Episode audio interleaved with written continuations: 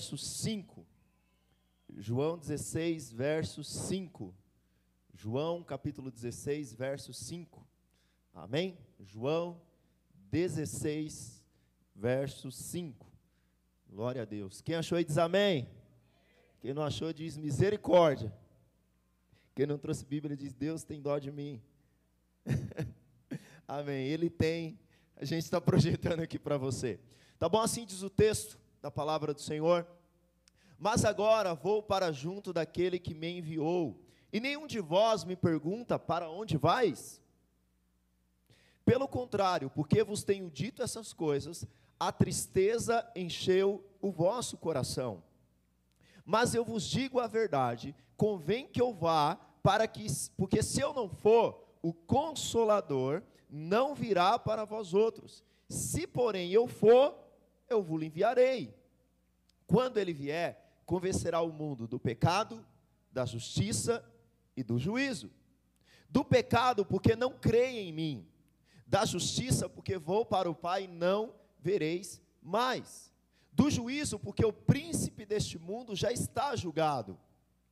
Tenho ainda muito que vos dizer, mas vós não podeis suportar agora.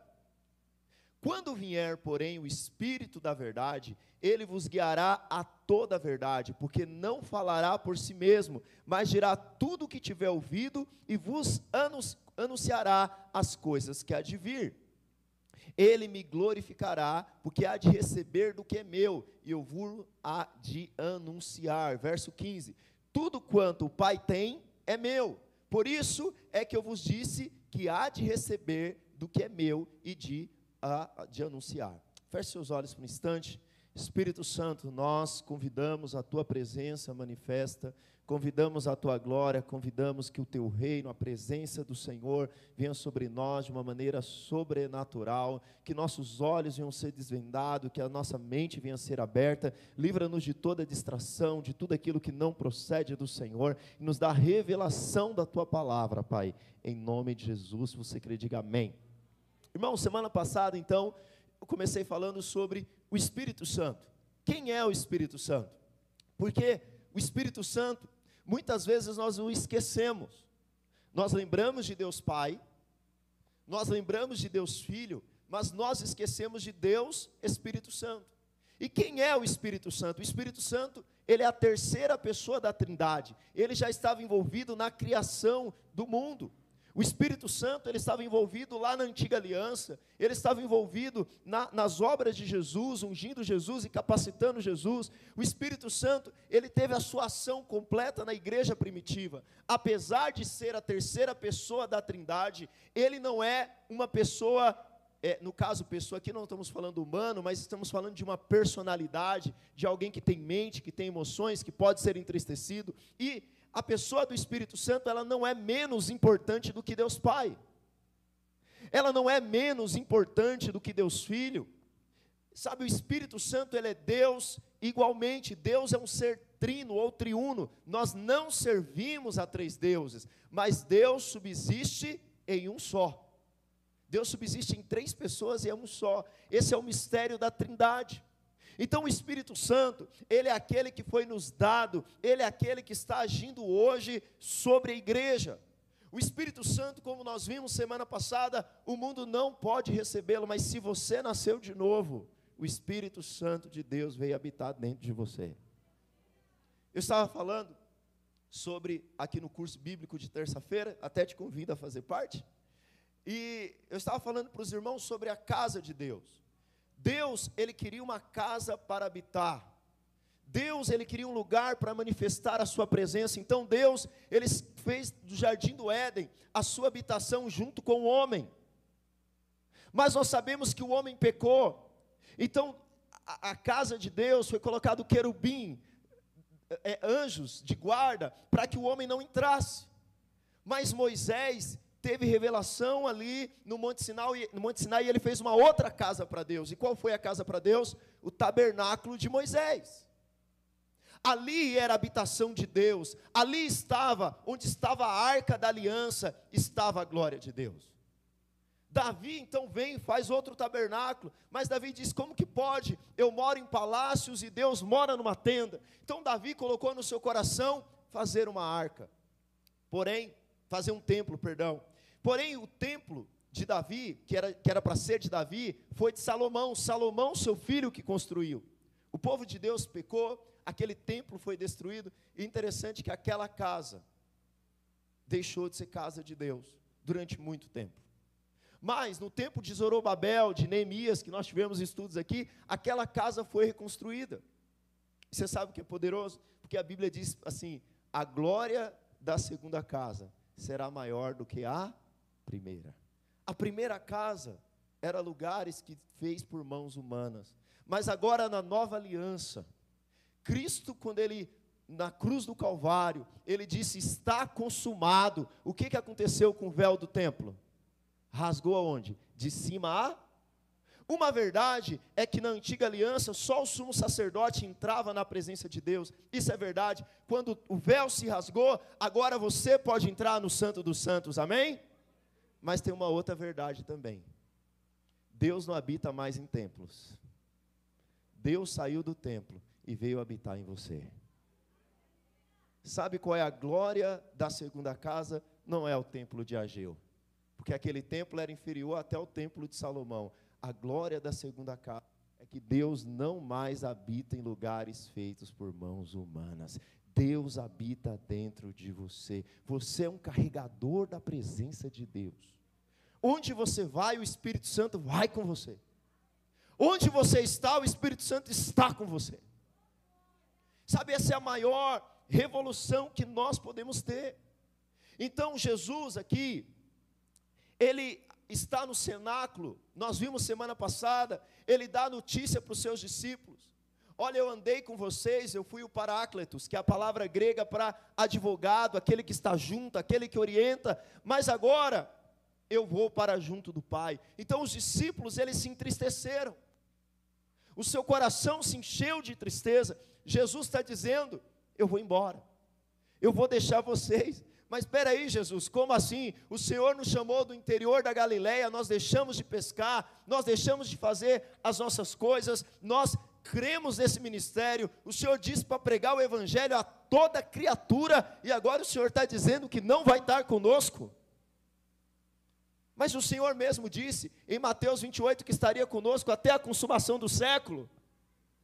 Como que é isso? Então os discípulos, eles se entristecem mas Jesus está dizendo o seguinte: eu vou, mas eu estou enviando outro consolador. A palavra consolador é paráclitos, é muito mais do consolador.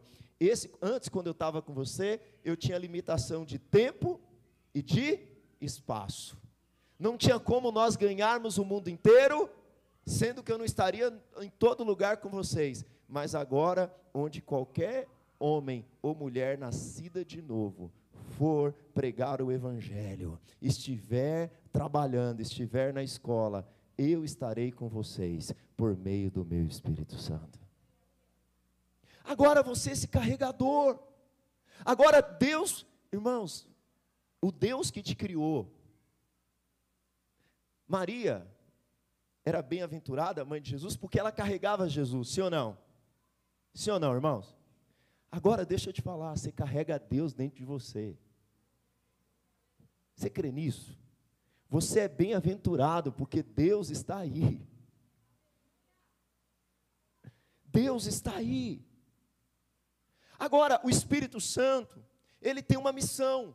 Esse consolador, ele tem uma missão. Ele tem uma obra a fazer. Pastor, e qual é a obra que o Espírito Santo tem para fazer? Né? Quantos aqui já assistiram aquele filme Missão Impossível? É da sua época? Ah, da época da maioria aqui, vai. Todo filme, o herói, ele tem uma missão a cumprir, é ou não é? O Espírito Santo, ele também veio com a missão para cumprir. Ele veio com a missão para colocar em prática. E você entender qual é a missão do Espírito Santo é o que vai fazer diferença na sua vida. Você entender qual que é a missão do Espírito agindo na sua vida é o que vai fazer a diferença. Deixa eu falar, sentir arrepio no culto é bom, mas essa não é a missão final do Espírito Santo. Ter dons do Espírito é maravilhoso, faz parte da missão, mas essa não é a missão final. Sentir bem na presença de Deus é maravilhoso, mas essa não é a missão final do Espírito. Quantos aqui querem descobrir qual é a missão do Espírito Santo? Dá um amém. Então, glória a Deus aí.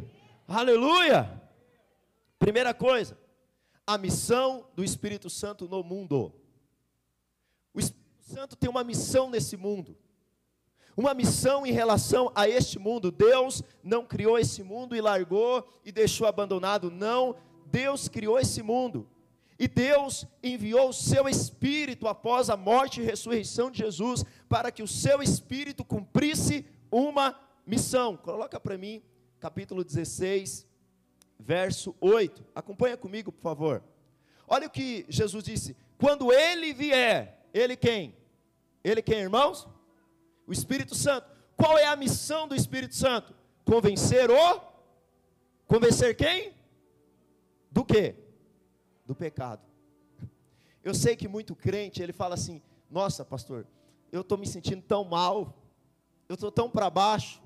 E o que, que é o Espírito Santo está me acusando, pastor? Filho, isso é o diabo, é Satanás, mas não é o Espírito Santo. Presta atenção. Jesus disse que o Espírito Santo viria convencer quem? Tem alguém aí? Convencer quem? O mundo. Não está falando daqueles que já creem. Está falando daqueles que ainda não creem. E convencer esse mundo do que? Dos pecados. É isso? Está no singular ou no plural? No singular. Não é dos pecados, é do pecado. E que pecado é esse, pastor? Já sei. Pecado da homossexualidade, é o pecado do alcoolismo, é o pecado do adultério, é o pecado da idolatria, é o pecado disso. Qual é o pecado que o Espírito Santo veio nos convencer antes de crer? Lá no verso 9, projeta para mim, por favor. Do pecado porque o que, irmãos? Não o que? Qual é o pecado? Não os pecados, mas o pecado que condena as pessoas. Não crer em Jesus. O que condena as pessoas é o pecado de não crer que Jesus é o Cristo. E eu posso te dizer uma coisa: não é papel nosso convencer ninguém. O nosso papel é pregar, o nosso papel é ensinar, o nosso papel é falar a respeito de Cristo, mas o papel de convencer as pessoas não é nosso. O seu papel é pregue, ore, mas o papel de convencer as pessoas do pecado não é seu. Você não convence ninguém, eu não convenço ninguém. Quem convence as pessoas do seu pecado é o Espírito Santo de Deus. Você semeia a palavra você ora e o Espírito Santo ele vem e toca no coração das pessoas e a incredulidade é removida. Sabe qual é o pecado que levará as pessoas para o céu? O pecado da incredulidade. Porque muitos creem que Jesus foi um bom homem, muitos creem que Jesus foi um profeta, muitos creem que Jesus foi muitas coisas. Mas isso não nos salva. O que não salva é a mesma coisa quando Jesus perguntou para, para os discípulos: Quem vocês dizem? Quem o povo diz que eu sou? E eles disseram: Uns dizem que tu é Elias, outros dizem que tu és um profetas. Jesus vira para eles e pergunta: Mas e você? Quem vocês dizem que eu sou? Pedro então diz: Tu és o Cristo, o Filho de Deus. Jesus diz: Pedro, não pode ter sido carne que te revelou. Porque revelar que Jesus é o Cristo somente o Espírito de Deus pode fazer. O que leva as pessoas para o inferno, o que condena as pessoas, nada mais é do que a incredulidade de, em Cristo, o único Senhor e Salvador. Nós estamos aqui, não estamos aqui, irmãos, para ficar brigando pelas, por causa de tantas coisas que têm aparecido. Não, nós estamos aqui só com uma mensagem. Qual que é a nossa mensagem como igreja? Jesus Cristo ele é o Senhor. Jesus Cristo, Ele é o Senhor. Jesus Cristo morreu na cruz por você. E se você crê, você não será condenado. Pastor, e os outros pecados? Não se preocupe, quando ele crê em Jesus, nascer de novo, ele vai se libertando na caminhada cristã. qual que é a primeira coisa que o Espírito Santo faz com o mundo, irmãos? Já esqueceram? Oi? Fala assim: a primeira missão é convencer do pecado. Quantos aqui foram convencidos do pecado? Levanta a sua mão. Você foi. Para você, Jesus era um bom homem. Jesus era morreu na cruz. Mas um dia o Espírito Santo abriu os seus olhos. Amém? Segunda coisa. Olha o que diz ainda no verso 8. Volta aí no verso 8, por favor. Convencerá do pecado. E qual que é a segunda missão do Espírito? Convencer do quê? Da justiça. Agora, que justiça é essa? A justiça de Deus. Você já viu aquelas frases é, em, em para-choque de caminhão ou, ou no vidro do carro?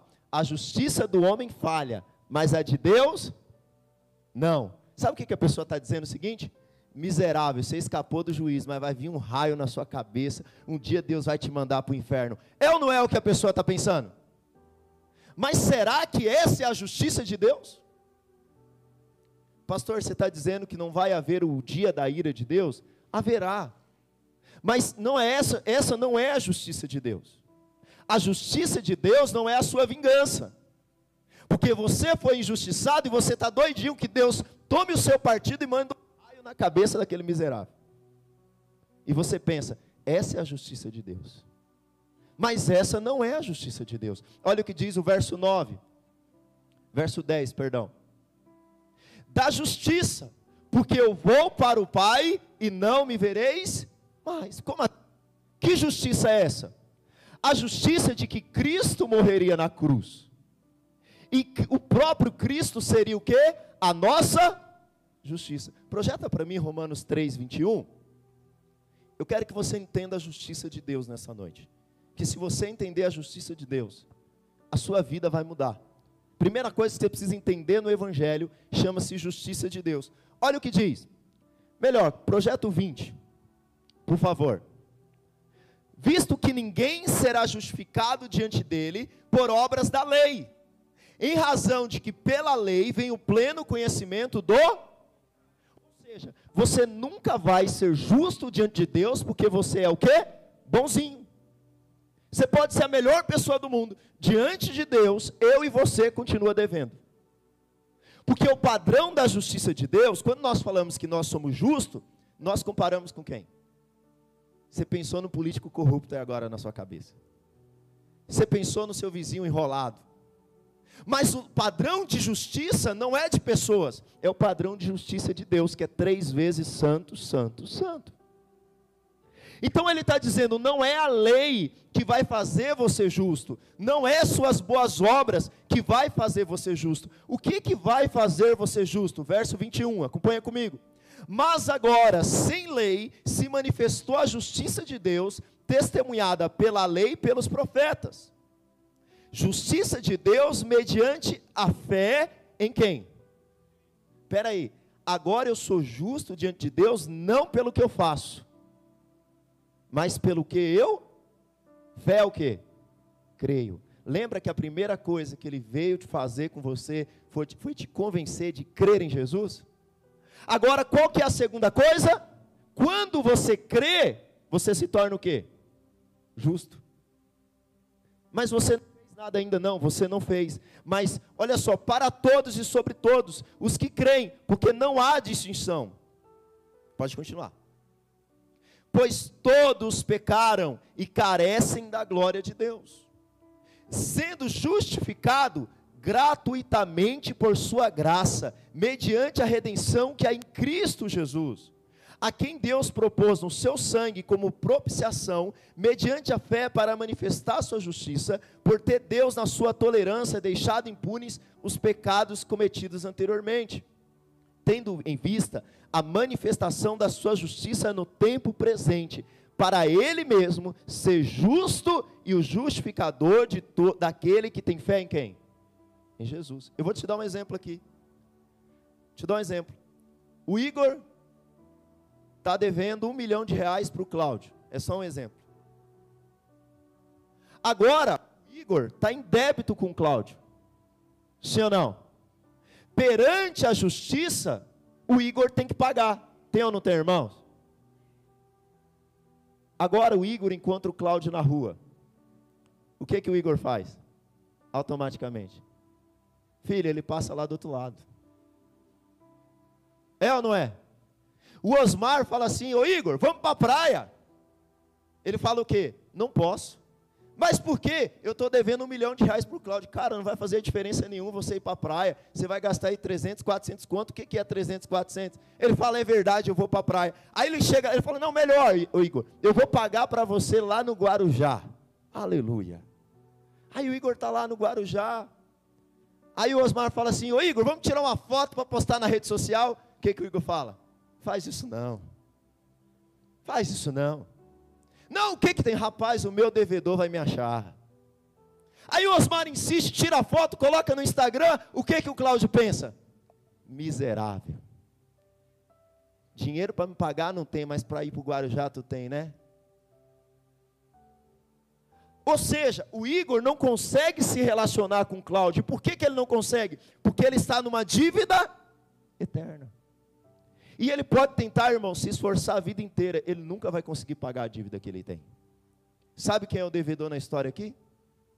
Era eu e você. O que que Jesus fez? Jesus veio com um bilhão de dólares e chegou diante de Deus e falou: não vou pagar só um milhão, não. Eu vou pagar o que você está devendo e vou pagar o que porventura você ainda vai dever. Agora, vamos supor que né? Alguém foi lá, o Pedro, está aqui, o Pedro resolveu, falou assim, ó, Pedro, eu vou pagar a sua dívida, Igor. Foi lá e deu um bilhão de dólares para o Cláudio. Só que qual é o problema? Ele falou para o Cleiton, Cleiton, avisa para o Igor que a dívida dele está pago. Só que o Cleiton falou o quê? Vou dar essa notícia assim não. O Igor é o seguinte, parece que pagou um pouquinho da sua dívida, mas você que não anda na linha não, viu? Se você não dá 10% do seu salário, a sua dívida vai voltar, miserável. Presta atenção, o que, que Jesus fez na cruz? Jesus te tornou justo. O ato da justificação foi feito na cruz do Calvário. O ato da justificação foi quando Cristo na cruz do Calvário, ele se fez pecado ele não se fez pecador, ele tomou todo o seu pecado sobre ele. Ele disse: Está consumado. E quando você creu, ele pegou a justiça dele e colocou sobre você. Agora você pode entrar nesse culto sem condenação, erguer as suas mãos ao alto e adorar Deus Pai. E o que, que o Espírito Santo faz com você? Você chega aqui, você fala: Meu Deus do céu, eu acho que eu estou devendo para Deus. Meu Deus, eu não posso cantar, cantar agora, mas a igreja será. Nossa, se Jesus vir agora, eu não vou ser arrebatado, eu vou ficar. Por que, que você acha que você não vai? Porque você acha que você está devendo para Deus. Jesus voltar para você não é uma boa notícia.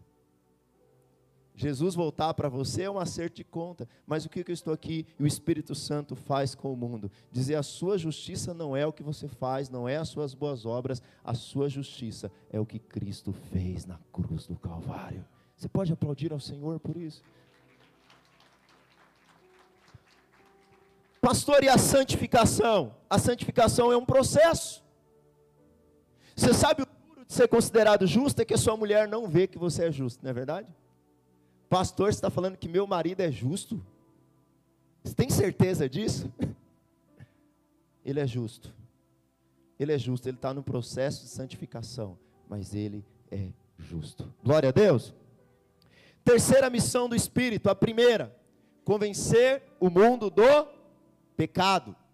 Segundo, convencer da justiça de Deus, que é concretizada em Cristo Jesus. E terceiro, convencer do juízo. Olha o que diz o verso 8. Volta lá no verso 8 de Romanos 16. Romanos 8, Romanos 16, 8. Romanos 16 é só para ver se você estava esperto. É João, que é o nosso texto. João 16, 8. Diz assim: Quando ele vier, convencerá o mundo do pecado, da justiça, e qual é a terceira coisa que ele vai convencer? Do juiz. Aí você falou, estou perdido. O Espírito Santo está me convencendo, então, que agora, no juízo, você já viu o filme de Apocalipse?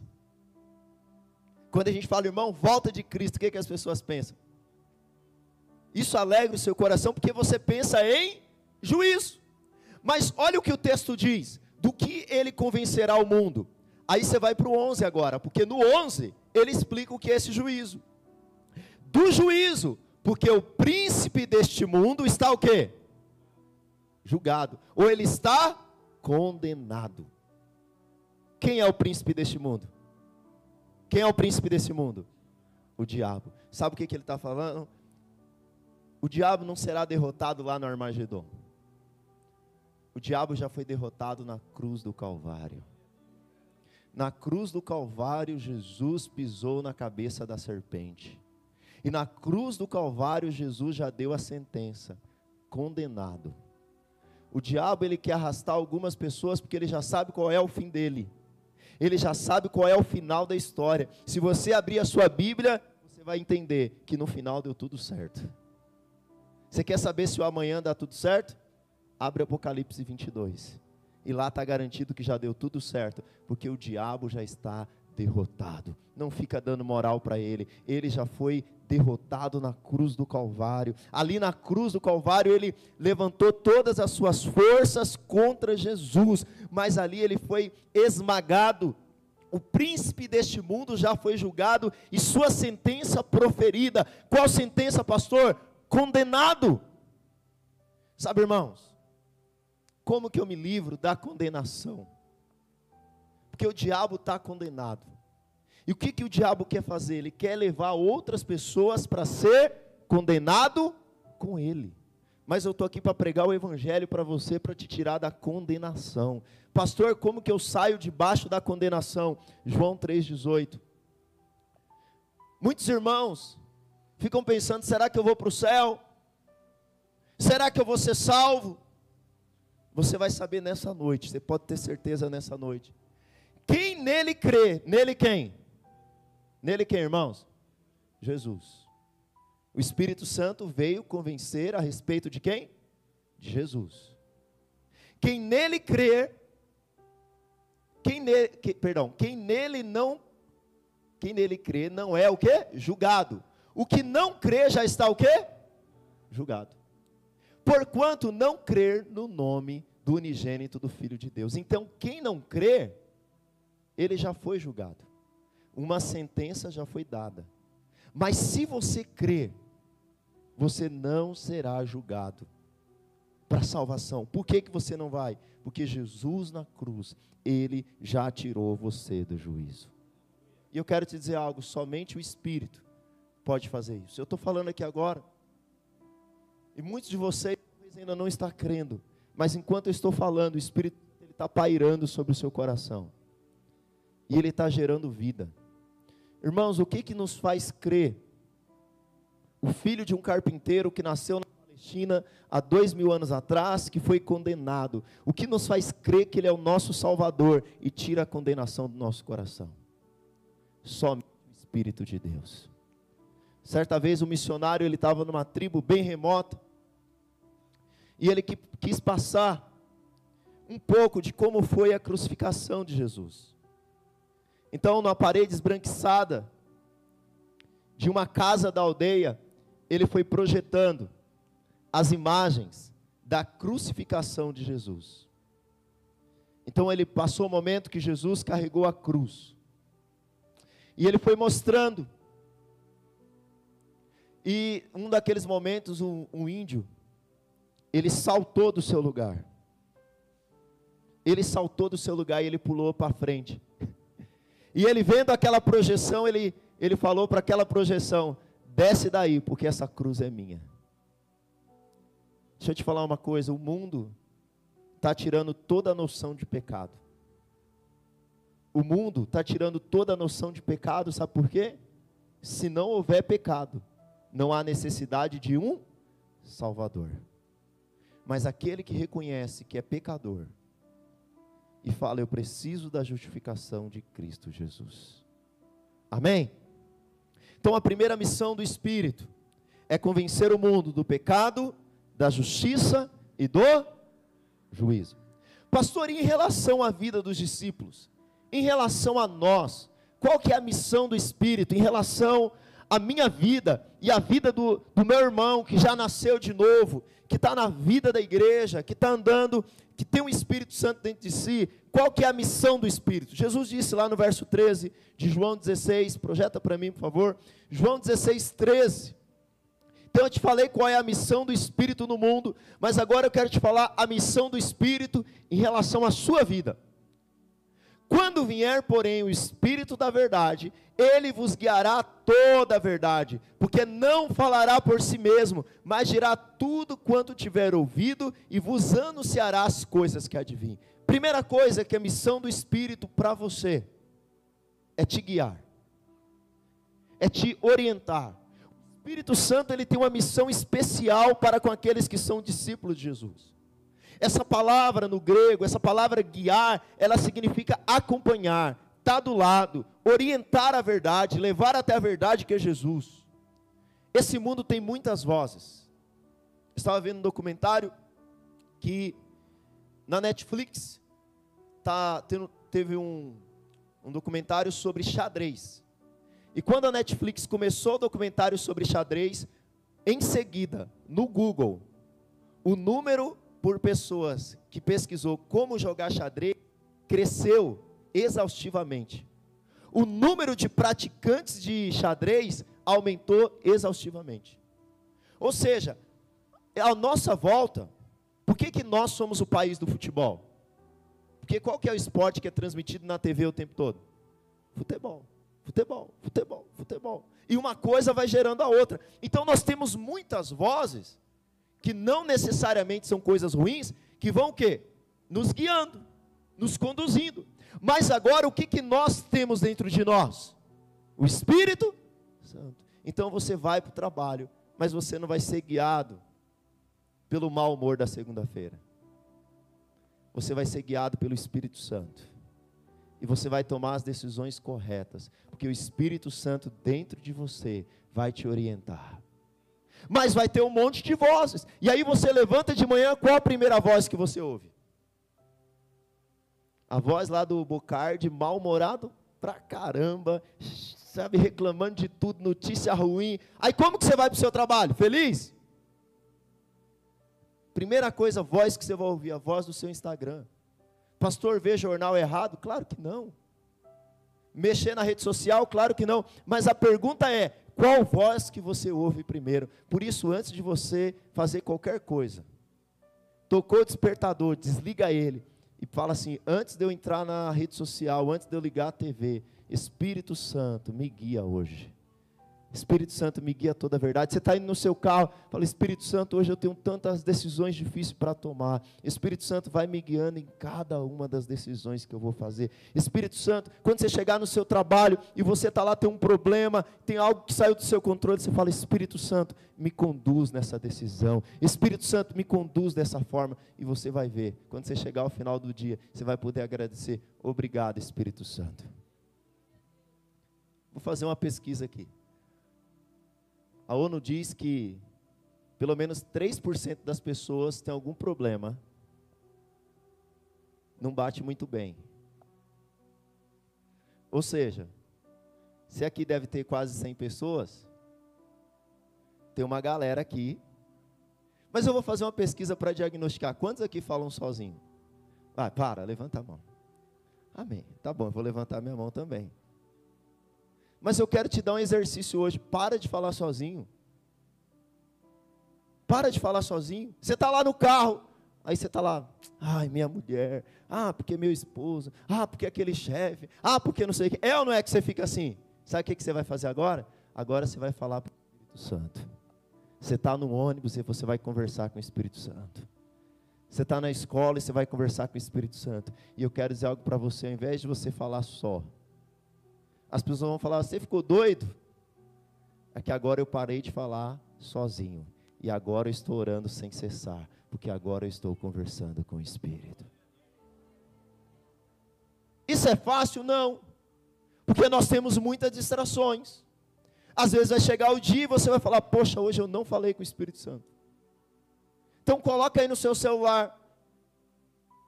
A cada duas horas despertar, falar com o Espírito Santo. E ouvir o Espírito Santo. Sabia qual uma das características para saber se você é filho de Deus? Se você ouve o Espírito. Romanos 8,14. Romanos 8,14 diz o seguinte: Pois todos os que são guiados pelo Espírito são o quê? Filho de Deus. E o guiado aqui, você imagina um deficiente visual. Ele tem alguém que está do lado dele, ou ele usa um instrumento que vai o que, irmãos? Guiando ele. Ser guiado pelo Espírito é isso mesmo. Cada decisão que eu vou tomar, cada coisa que eu vou fazer, eu vou ser guiado pelo Espírito. Eu vou ser guiado pelo Espírito, o Espírito vai me direcionar. Nossa, pastor, achei que ser guiado pelo Espírito era igual quando a gente estava lá na vigília e alguém começou a orar em línguas e rodou e assim diz o Senhor. Não. Ser guiado pelo Espírito é você estar sensível a voz de Deus que fala no seu interior, que fala por meio da palavra, que fala durante o seu dia. Irmão, você vai ver, se você for ser, vai ser guiado pelo Espírito, as pessoas vão perguntar o que está acontecendo com você, que você é alguém mais calmo, você é alguém mais inteligente, você é alguém que toma decisões mais certas. Antes você só tomava decisão errada, agora você está tomando decisão correta, e você vai falar, é porque agora eu tenho um amigo.